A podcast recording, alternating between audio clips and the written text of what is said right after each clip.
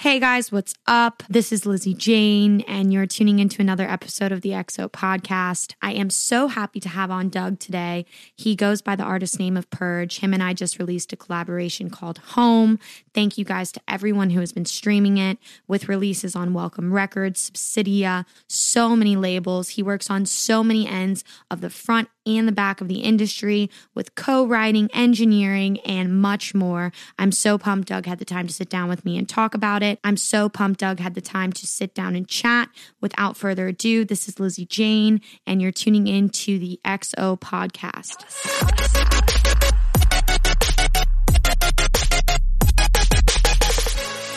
Michael, my manager, messaged me this morning and he's like, yo, home's fucking crushing right now. Yeah. Yeah. We've been talking about it too. And we're just like, fuck, this is mm-hmm. doing pretty good.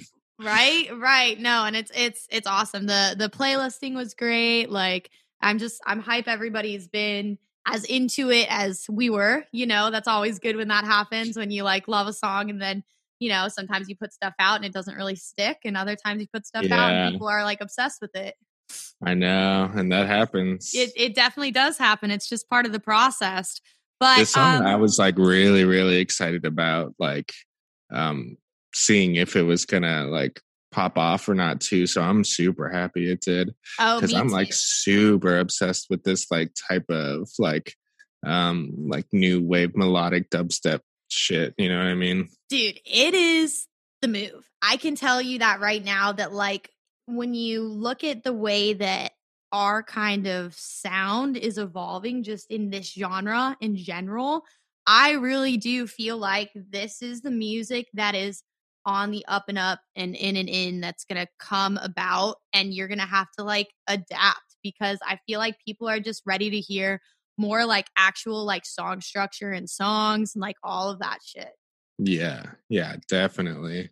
Oh, for sure. at- at the end of the day, it's just like like are you gonna be able to like listen to it over and over again? Yeah. Like at home? I don't know, chilling, drinking coffee or something, you know? right? No, for sure. Um, and it's just kind of like that listenability that makes it really fucking awesome.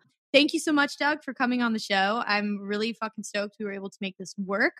Um, for all of the listeners listening, this wonderful human is known by the artist name of Purge. He does so much work in and in the front end and, and back end of the industry. Him and I just released a song called Home about two weeks ago, and it's doing phenomenal. I know a lot of people who are fans of Doug have listened, fans of myself have listened. So, yeah, thank you so much for coming on the show, Doug. Of course. Been trying to make it happen for a minute already. I know, right? I feel like that's how it always is. Everybody's like, all right, let's do it. Let's do it. And then life just gets busy. And I feel like right now, life is just getting busier than ever coming out of oh, COVID, Oh, yeah. you oh, know? Oh yeah. so Shit's- you were in um LA last week, right? yeah, yeah. That's dope. That's dope. What were you doing out there? You said you were doing some work, right? Yeah, I go out there to do like a lot of like work for my friends and stuff like that. I've been working on my friends. Um, they're called Alexander Smash. They're super, super new, but one of the guys is like Run DMC's son, um, Jam Master Jay's son from Run DMC, and the other guy's like No the shit. biggest club DJ in Houston, and I've just been helping co-write their music for a bit now. And they're making hella moves already. They only have like three songs out, and they have a song coming out next week with a Nightmare already What on Ultra fuck? Music. Yeah, this is the fourth What? release, and they have an Ultra release already. Jesus Christ! Dude, it's like it's just all about it's all about the grind. And I think so many people don't realize whether like you're reinventing yourself or rebranding or like doing a new project, how long it actually takes to like get that workflow under control and like see the vision clearly before you're able to just like hit the ground running and have shit like stick on the wall. Yeah, yeah, and they they were ready for it. They were ready to launch this project. Like if you just looked at the project, like the artwork is so beautiful. Like their brand, they have like their branding down so tight. Uh, I don't know. It's just they came out the gate super hot. So it's. I mean, I'm not surprised that they're like popping off so quick. That's fucking sick. And and you, I know you do like you've had crazy releases this year already. You've had a handful on Subsidia. You just had one Yeah. on Welcome Records, and then you've done a shit ton of independent releases, which Yeah. is I feel like that's the move. Is like that balance. I don't know. What do you think about that? Yeah, the independent releases. Honestly, most of my independent releases are like the really melodic ones. Nobody wants to sign like my melodic songs, surprisingly enough. And I think I always think those are the ones that are going to be like, oh yeah, this will definitely get signed. But nobody wants to pick those up. Everybody just wants to pick up like my heavier tunes, and that always catches me off guard. That's just so weird because it's like if you look at data too, like if you look at streaming numbers just based off of Spotify, I just feel like I don't know if it's if it's like this gate where the labels that, you know, you and I are generally submitting to are more like electronic dance music focused whereas Mhm. like they're looking for those bangers, they're looking for the ones that are going to do chart numbers at the festivals and X, Y, and Z, especially coming out of COVID. But for like a general listener, all of those melodic songs beat the hell out of any streaming numbers of any of like the heavier shit. Yeah, I don't know what that No? is. I don't I have no idea what that's about. Like I I looked at like my all these independent songs that we've been putting out have they're just blowing the streaming numbers out of the water and we're like we're not really putting that much money into it either like promo wise or anything like that. It's just getting picked up on its own really, you know. Maybe just with like Instagram ads and like a, you know, a little bit of promo, but like it's I don't know, you'd figure like these bigger label releases would be like the most streamed songs or something like that. No, that's just not the case. Like we've been having way more success doing these independent releases than the label releases. And that's not the shit on the labels, but I don't know why that is. It's just this this the type of music. People like that melodic haunting, you know, vibe.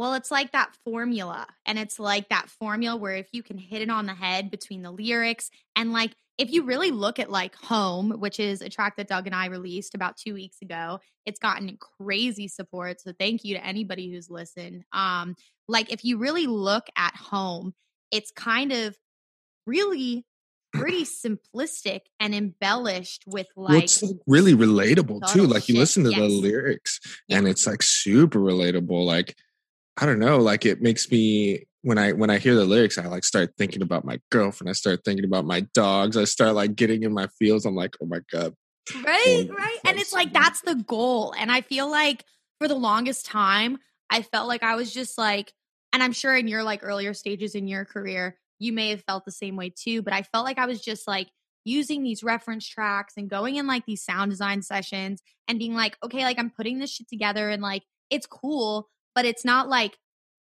pushing emotion like off the fucking stereo system you know right? and like I right, right. felt like this was one of the first tracks that I was able to be a part of that it did that because it's like I'm getting videos of like kids singing it in the car. And it's like when does Yeah, that yeah. happen with like at people at our level, you know what I'm saying? Mhm. And I feel like it's like a learning lesson for up and comers too, where it's like, hey, like don't get discouraged if the label thing isn't working for you. Like if you think like a track is solid and you have like multiple ears on it and they're all telling you the same thing, like release that shit and see what it does. Right.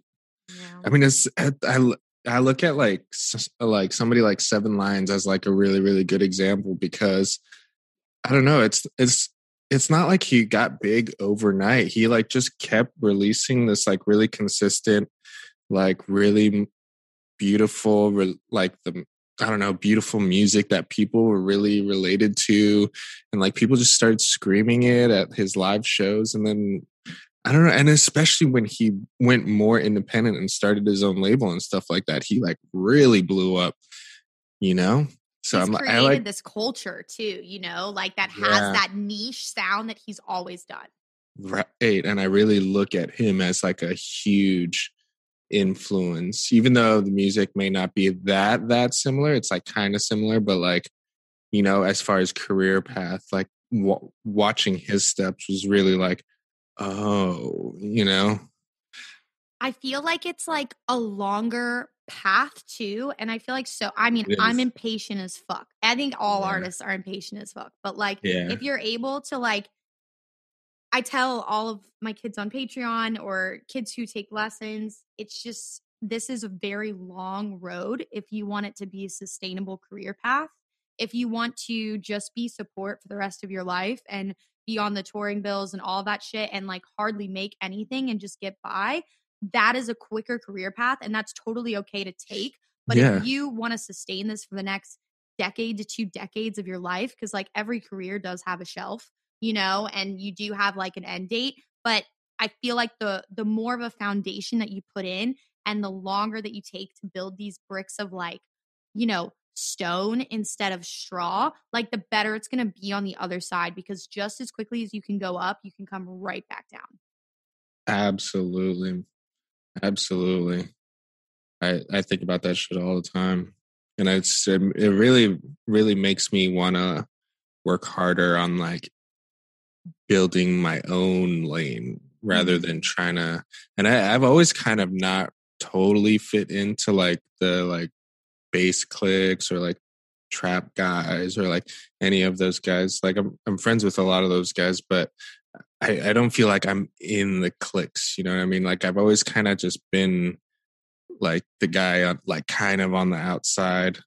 That's that's like friends with everybody, but like not totally integrated into like the system or like the I literally feel the same way. I feel the same exact way. So, Yeah. like I get you there. And it's like there's there's definitely like pros and cons to it where it's like you can sit down and everyone knows your name and you're like homies, but you're not necessarily the first person that someone's going to do like a favor for, you know? Yeah.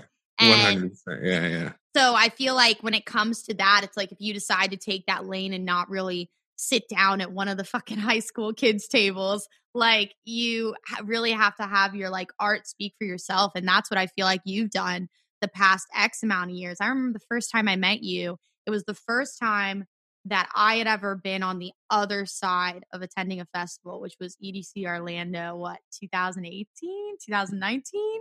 When you played 2018, I think. Yeah. yeah, 2018. And I remember meeting you, met Eric, and I was just like, damn, like this is this is cool. And ever since then, I've just like watched you completely like flourish in your own lane. And like, is this the path that you've kind of always seen for yourself? Or have you just kind of been going along for the ride and just like deciding to just put out shit like consistently?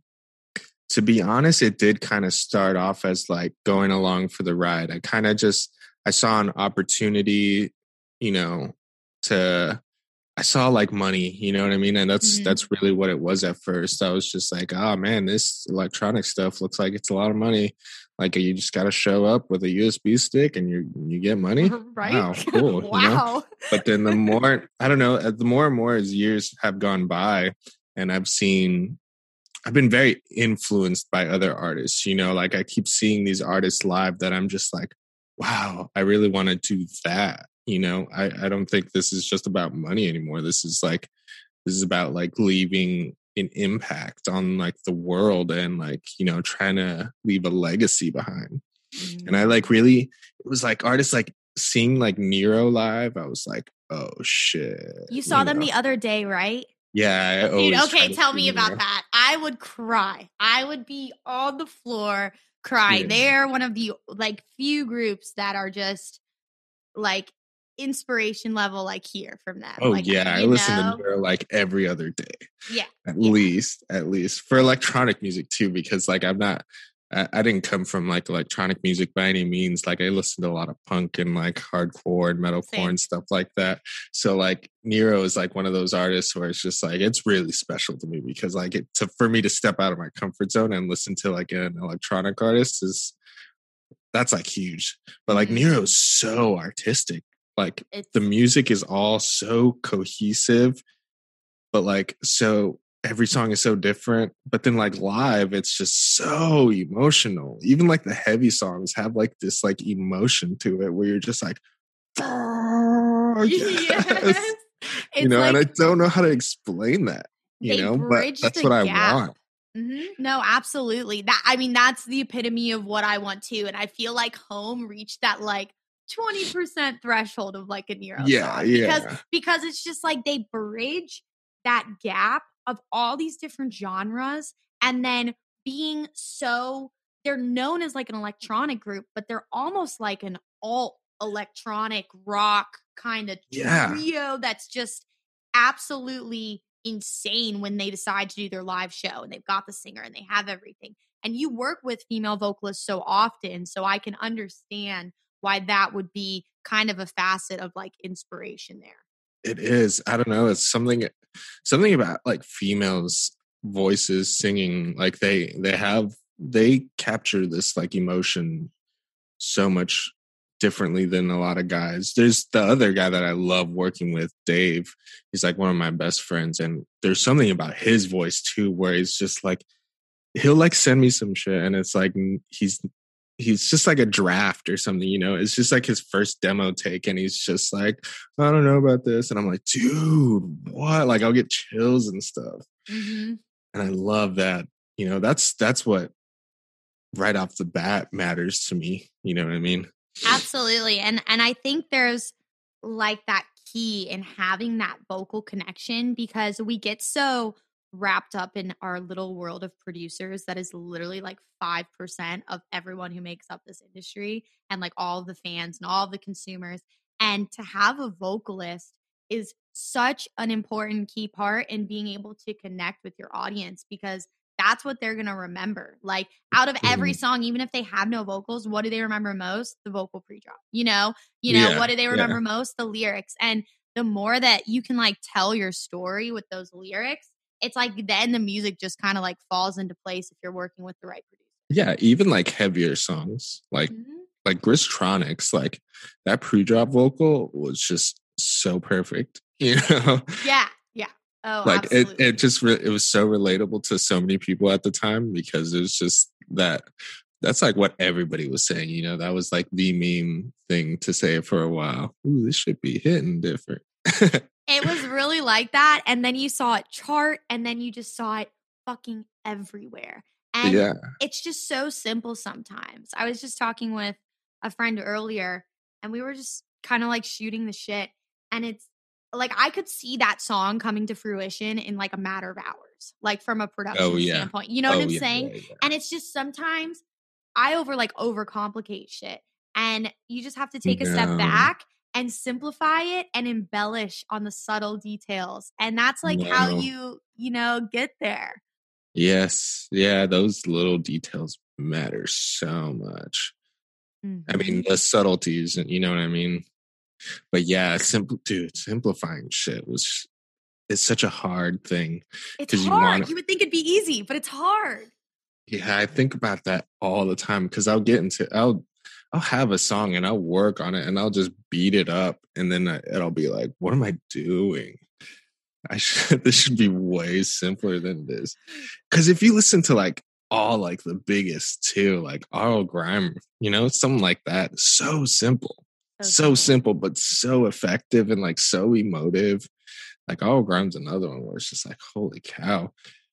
You know, there isn't a lot of lot of complex production there, but it's so emotive mm-hmm. and moving every and he's time. Able to take like a synth and like turn it into this like melody that becomes the motif for like the whole fucking song and then it's just like working on like the bottom end of it and i just i sit here all the time because i just like will look and i'll be like why the fuck do i have this many tracks like why is this like yeah. why am i overcomplicating but to simplify everything you have to deem what's more important than the other thing. And then right, you have to right. make a decision. And, right. you know, sometimes I'll look at a project and it's like, hey, you have like four tracks here. How about we like separate all of this shit? And I don't know. But like, how long have you really been producing for? We, we I've never gotten to talk to you about your like background and back end. So I would love oh, to man. Some. Before like electronic music, I was doing like all metalcore bands and stuff like that from like Central Florida or like from the South in general. Like people. Who did you used to work with? So many people. One of my claim to fame was uh, recording. You know Attila. Yeah. Yeah. So I used to record Fronz, the lead singer's uh, like guest vocals all the time. Okay. So I have like credits on like albums like Upon a Burning Body, but like all over the place. Yeah, I used to record his vocals and engineer his vocals because he moved to Orlando like sometime mm-hmm. in like 2014, I think it was, or something like that. And I was just recording bands. And I, somewhere along the lines, he just had ended up at my house because like my studio was like the spot where like kids would just come and chill. And he just ended up there one day and he was just like oh you do all this? I live here. I need somebody to do all this for me. And that was like one of my claim to fames in that scene you know? Yeah So i was doing that for a while. And then it was eric. I was eric was in a band that i was producing and working with for like the longest time and he had left that band and I- i'm sure he got into like the orlando edm scene. He was like a promoter or something like that and it was just like one day he just like messaged me because he saw that i had been playing around with like just crappy i don't know edm tunes i think i was like i got into like listening to deadmau5 or something like that back then and and i was like trying to copy that and i was just posting these random soundcloud links on my facebook just for fun like it Mhm. wasn't serious at all and he saw that and he was just like hey like you know i, I kind of do this like i'm kind of in this scene maybe sh- we should try and like make something you know and see what happens and it, Yeah. and yeah and it was just i was like "Yeah, okay whatever you know this could be fun but it just like after a while I, I it took me a while to warm up to it because i just didn't get it i came from like I was such a metalhead i was so like elitist about like metal i was just like i i, I don't get it but whatever I was the same way. I remember Yeah. I was because that tooth. I remember when Attila. I used to be in a band um when I was in high school. Dude, I just recently heard this. Somebody messaged me and was just like, "Was this the Lizzie Jane that was in the metalcore band?" I was just like, "What? How did I not so know about this?" that was me. Um, and I I had a I had a three piece fucking like alt rock post hardcore band that I did dates with like Woe is Me. We Oh did my Rookie god! Year. I I played with the Till. I've opened for them at State Theater in Tampa. I used to live at Local Six Six Two, like Code Orange, August Burns Red, Parkway Drive, like dates with all Wow! of them. Wow! So so they like that's how who I was. And I was like 16 playing in a band with fucking like 25 year olds, but it was fine. And Yeah. and and it, you know, it's fine, whatever. And um so then my friend was like, "Yo, like you're turning 18, like let's go to a rave." And I was like, mm, I don't really know. I don't really Yeah. consider that music. Like I don't think that's like real music. So they took me to Borgore and shout out, you know, Borgore. He's he's a G, don't get me wrong, but I was Yeah. just like disgusted. I came from like a scene Yeah. where like everyone wore like fucking like flannels and the beanies and no one was like naked and then I walked into this club and I saw like tits and ass everywhere and I was like yeah. yo I was like I'm not ready for this shit so then Yeah. I fucking held off and then when I was like 19 my friend took me to RL Grime and that mm-hmm. was it's a different vibe. it was his void tour so it was like Oh, in it yeah. was in a warehouse in Orlando and it was just breathtaking and I was like that's it this is it And now you probably like you probably like have totally like accepted Borgore and you probably love Borgore. Like Oh was yeah, the same way. exactly. Exactly. I have like a terrible video camera where it like decides to unfocus and focus sometimes. Oh. So there you go. But um yeah, no, and now like he's the shit. Like I played dates with him and stuff and I like I totally get it now, but as like an outsider at the time, which is probably how you felt as well when you were Yeah. hopping over, you were like, "All right, this is kind of like weird because you're coming from like a place that has like even though a lot of like metal drums were programmed like the double bass drum double Yeah, kick and yeah, shit yeah. like i totally get that but it was like you're working with maybe you know 15 to 20 trackings double guitars harmonies the vocals Mhm. are where you have the most tracking and then you go into like this whole other realm and this guy's like oh yeah i've got 250 tracks in this one project and you're like what and Yeah, I remember people like first started introducing me to EDM with like Skrillex's uh, like dubstep stuff, and I remember I fucking hated it. I was just like, this is not for me. Maybe dubstep's just not a good introduction into EDM. I don't know. Maybe it's more like like you have to be in it to appreciate it a little more. Because then I started, Yeah. I, I started like I forgot where I started hearing deadmau5. I think I was like I had like a summer job or something, and I would play it in like the office or something, and and I'd be like, "What is this? Like I've never heard this before." But it's like not even that that much different. But for some reason, like that that made me want to be like, "Ooh, I want to try and make that." There was something about that that made me want to make that. And now when I go back and listen to Skrillex, I'm like, oh shit, I get it. Right? You're like, oh fuck. Well, the thing for me was like, I can understand for you maybe back then, like, like, uh, connecting with deadmau5 more than like Skrillex because I like listen to your music and I feel like I hear like influences from a vocal standpoint and like melody standpoint that like could be taken yeah, from that deadmau5 like first days, you know.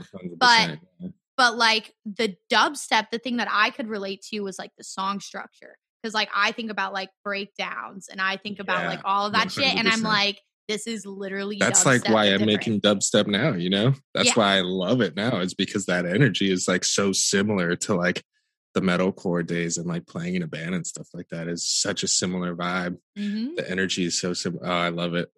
And it's like the mosh pits. Like I love all that shit because it makes me yeah. feel like I'm like at this like it's a different like don't get me wrong like the the vibe of the crowd overall is different. Um mm-hmm. however, you know there's these points in time where you can tell there's metalheads in the crowd and you can tell yeah. that they're like fucking oh, with yeah. it because it's like that would be that gateway and unfortunately, I feel like when we were growing up, I know we have like a little bit of an age difference, but it's like I was on the tail end of Warped Tour. So mm-hmm. it's not like to the kids who were our age at that time, this kind of music, just like the metal, the post hardcore, it's not as big as it used to be. And no, maybe no, I'm no. just not as involved, but I think like Warped Tour not, you know, being a thing anymore, like all that stuff was just like a huge decline of and then COVID. It's like even though we were able to I like know. do shit here and there as a band, you can't do shit. Like you can't do it, it's you know? Tough. It's so tough. Oh man. Yeah. I, I, I think yeah. back about it now and I still have some friends in the industry who are like still doing it. And it's just career wise, it's so tough. It's so, so tough. There's the the amount of opportunities that you get in a band to do certain things is just it's so limited. It's so limited, you know? And then take that booking fee and divide it by seven. Divide it by your manager, your agent, and all of the band members. Yeah. You know? Yeah. I've seen so many of my friends who look like they're about to like start these really dope bands and then they'll break up like a year later, you know?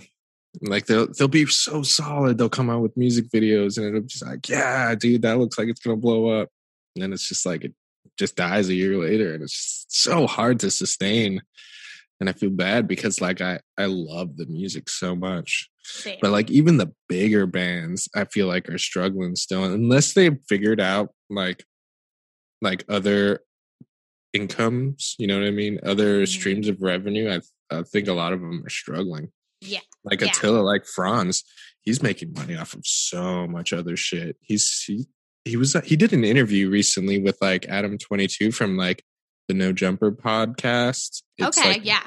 Yeah, yeah, the hip hop podcast and mm-hmm.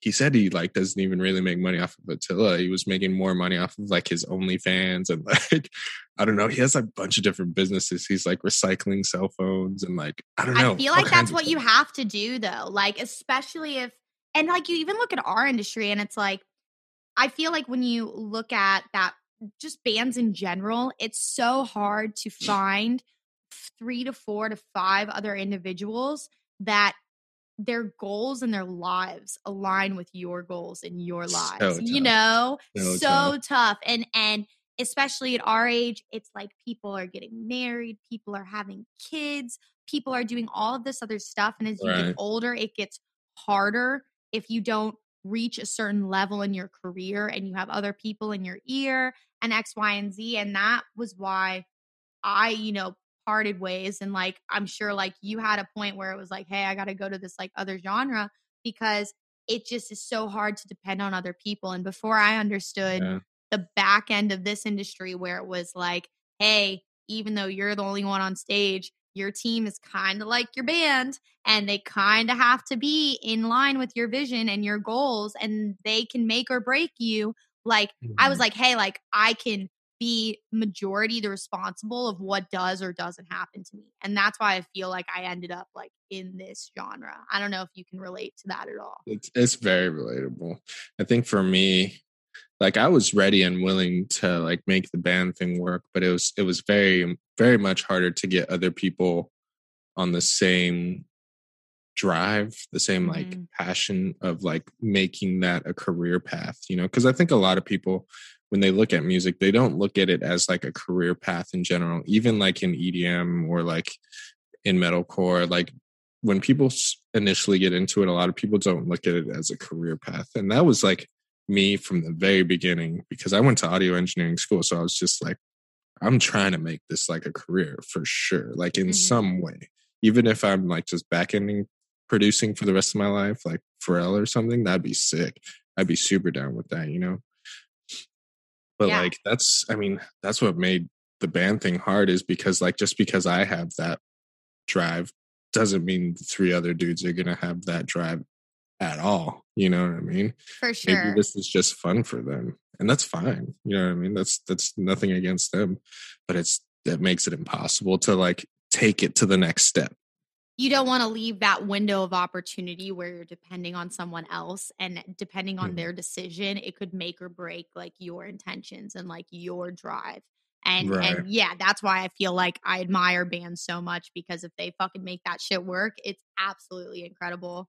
Um and like even now i feel like in our genre covid or not you have to have other forms of income. Like you have to be doing Yeah, other audio Yeah. engineering work or you're working a second job that's not in music or you Oh, know yeah. you have like a great trust fund. Like it's one of three things. So right. so so it's like i know you do a lot of work on the back end as well but have you kind of enjoyed dabbling in other facets of production that aren't necessarily associated with purge oh absolutely i love Yeah. i love just making music especially i don't know i love working with people that you know give me a lot of creative space Mm-hmm. and uh, I was talking about Alexander Smash before, and they're like one of those guys where they really, really embrace um like my creativity and like you know my flow, and I think it creates like a really, really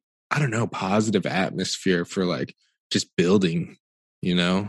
yeah oh And I, yeah, I, I mean, I lo- I love just making music. It's you know, I've been making a lot of like, or I've been co-writing like a lot of like house music and stuff like that for people, and I love that stuff too. I love love that stuff, like deep tech house stuff. I've been making a lot, and it I think it's like a cool outlet as well because you know I don't get that urge to like make a side project anymore or something like that. You know, like I can, I- I'll go and do that, and then like when I come back and do my stuff, it's like a it's almost like a re-energizing where I feel like, okay, yeah, my head's fully in this in my genre now.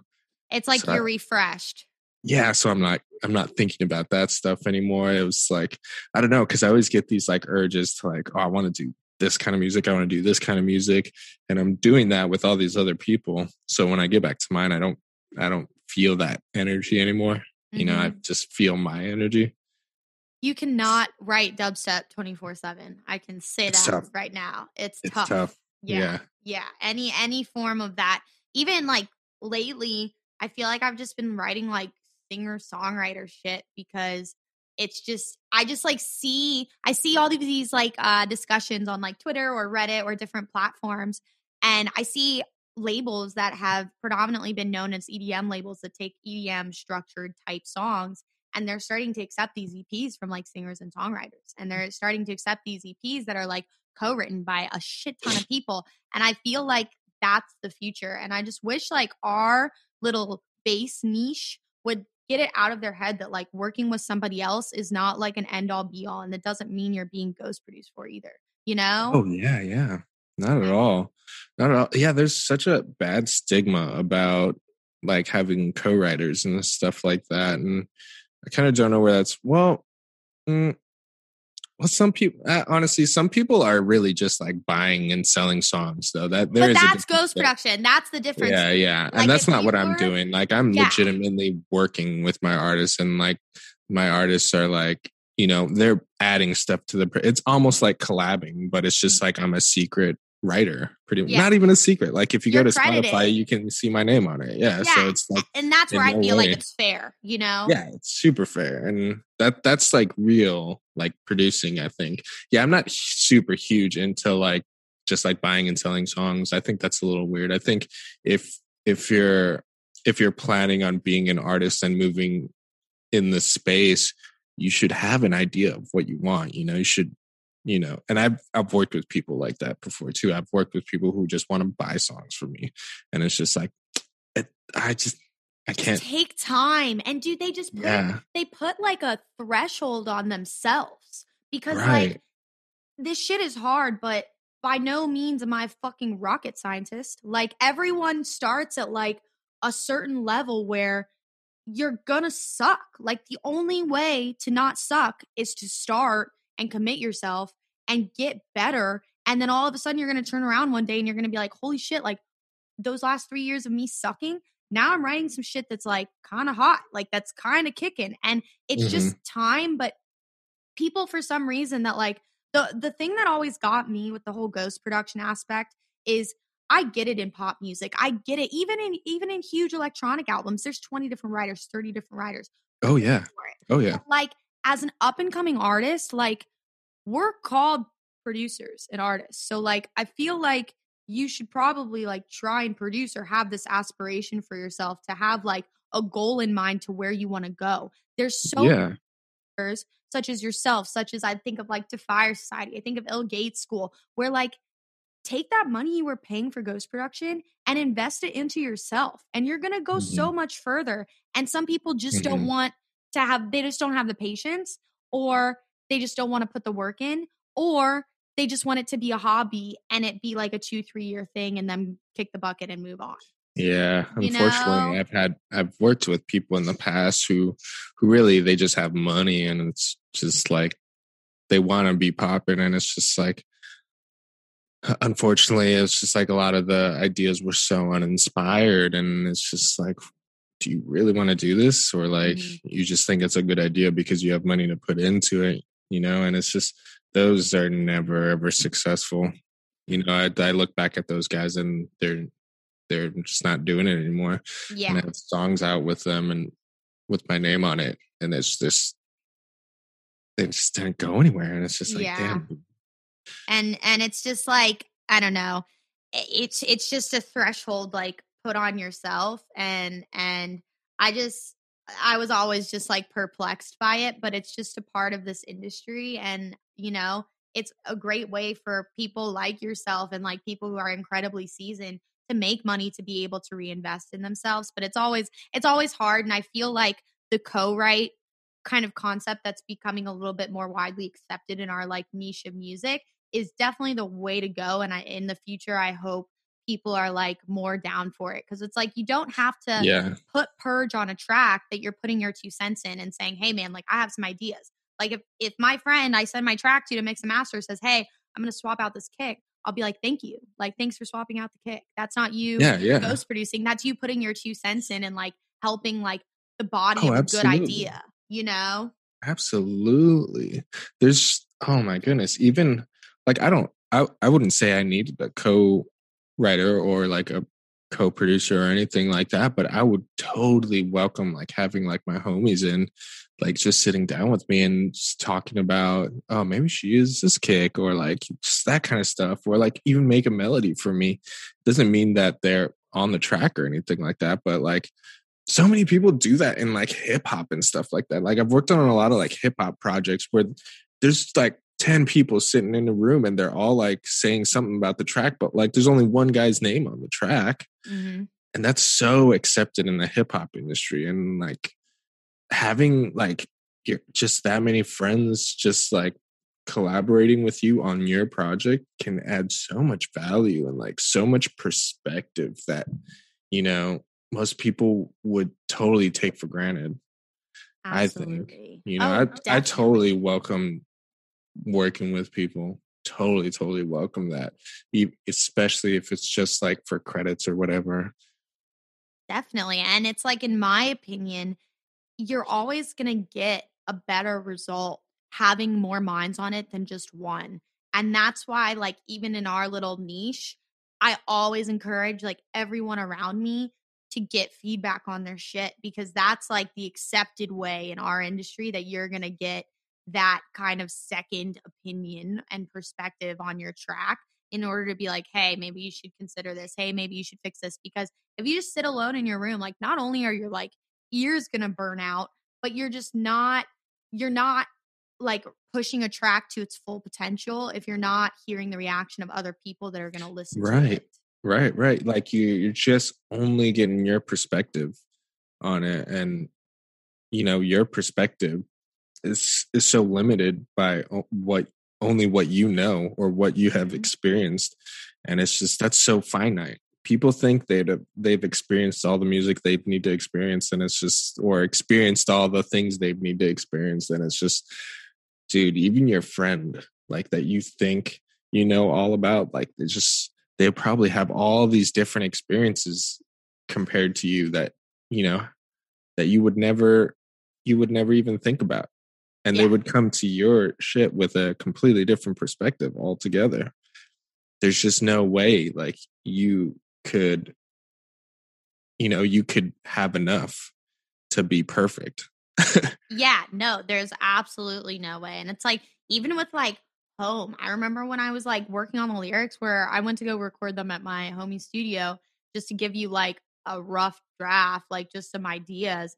And like, even him was like, yo, like, you should wrap this up by like adding an outro. Like, you should wrap this up by doing this. And I was like, oh, that's a fucking fire idea. And then I did it. And I'm like, now that's my favorite part of the song. So, Yeah. like, that would have never Yeah. happened if oh I wouldn't have god shared it, outros you know? outros are the move in 2021 Some people just end the song with like an impact that. I used to do. Don't get me wrong. I used to fucking do that shit. But like, it's just like embellish the song for everything that it is. And I hate how in our industry, we're just like expected to put out like a new piece of music every 48 hours. I'm so surprised the impact that Home has left in the two weeks that I still have people messaging me about it because usually I release a track 72 It's hours, done. 80, you know, 94 hours. It's Yeah. done. You're never going to hear about it from Yeah. person again. yeah dude so that- sad. It's I've so been sad. thinking about that a lot. Yeah. No, I mean it's oh, man, I think about that a lot too. Holy cow. It's like is someone going to listen to the song past the 2-day mark? you know? How are you supposed to make timeless music and release music every 48 hours? How are you that doesn't you can't put those two things in the same sentence. You can't even put those two things in the same month, you know? Yeah. Like people still message me about like older songs like the song Never Let This Go I put out on Play Me, Mhm. which was like we didn't know how that how good that was going to do, but like people still message me about that and it's because we did like that whole campaign about like mental health and then there was that music video that we did that was like all straight you know geared towards mental health and it like left an impact on people you know and people who are just discovering it today are like oh fuck you know whether as like some of the heavier tracks i put out i just you know it'll be like yeah one to two days tops of people like reacting to it and then it's you just don't hear about it Yeah. that's and you know, that's- unless like every DJ is playing it at festivals, it just disappears. yeah i think that's what a lot of people shoot for with the heavier stuff huh hmm Yeah, I mean, I think so. it's just it's so interesting because it's like wrapping it back up from like what you said to begin with in in our the beginning of our chat is like the labels you know would pass on these songs that people just revisit and re-listen to and know the lyrics to but the bangers that just have like a pre-drop lyric they're like all about and it's like that's that's super interesting to me and like the more that i see of it i'm like damn like there's, there's just some shit like i just will not understand but at the same time it's like if those songs are going to do better number wise, I'd rather them be independent. Like I'd rather own 100% Right. of the master, you know? Right. i'm so glad we went that route with this song too Me too. Me too. because we were pushing it a lot and we were just like maybe yeah maybe this would be better just us working on it you know putting our like heart and soul into it yeah. it worked out it worked out so good i couldn't yeah i couldn't believe it. i was so surprised first day got on and dubstep don i was just like what the hell I was teaching a lesson and I got my email and I was like, hold up. I was like, I got to share some news because I was just like freaking out. I was like, okay, this is fucking sick. Because I know you had been playlisted before, but you had been placed listed in other playlists, right? Like, yeah because like a, a lot of like the melodic stuff doesn't usually end up on dubstep don so i was that was another reason i was also really really surprised i was just like oh wow this is like a really pretty song for dubstep song dubstep don I know. they usually I- end up on like creamy or Mhm. like you know one of those like popular ones, which is super dope. I love I love it. But like I was so shocked. I was just like, hell yeah. Cause I've always wanted to get on that playlist just because like it's huge. I, it's actually massive. just like yeah, I listen to that playlist too. Like I right, I, you know, I'll hit the gym and I'll put on dubstep don.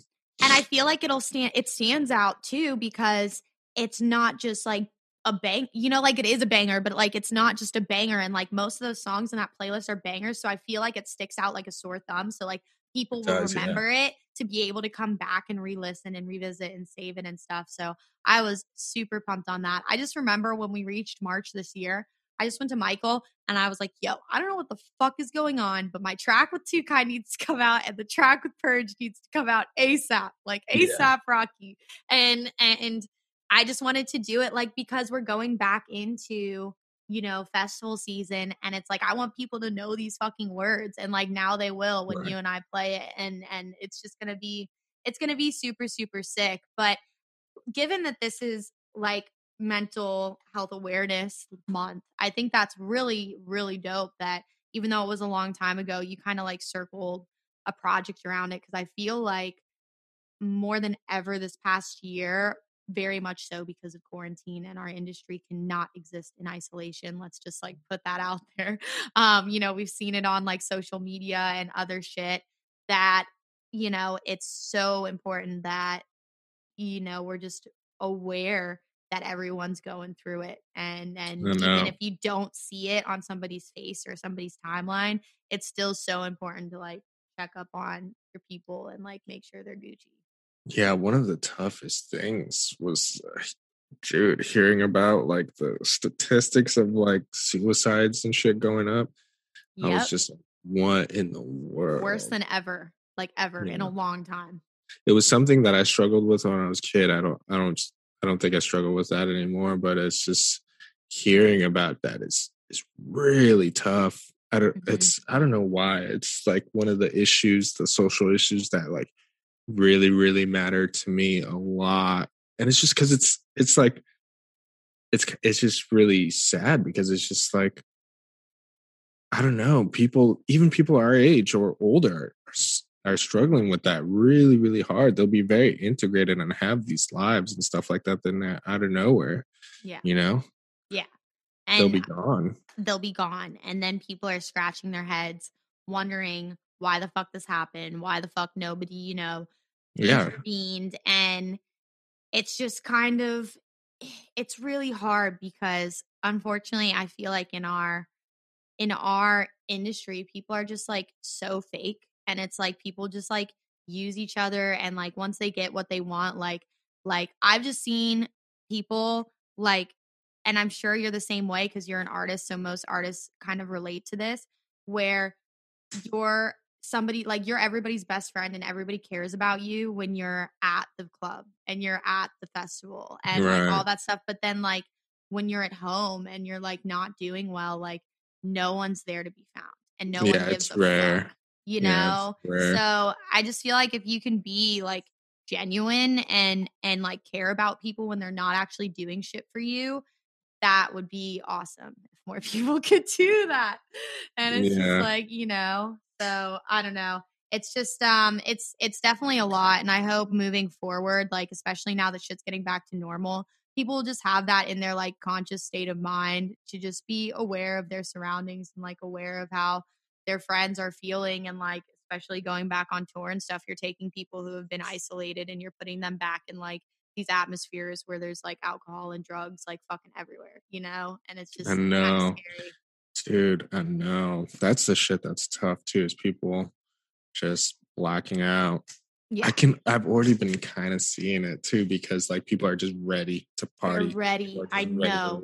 Right now. I know. I'm playing SMF this weekend, and I'm just like, I'm gonna just brace myself to see everything and just like be aware. And I feel like that's the only thing we can do as artists is just like try and encourage our, you know, the crowd to be as fucking feasible and and and you know mind conscious as possible.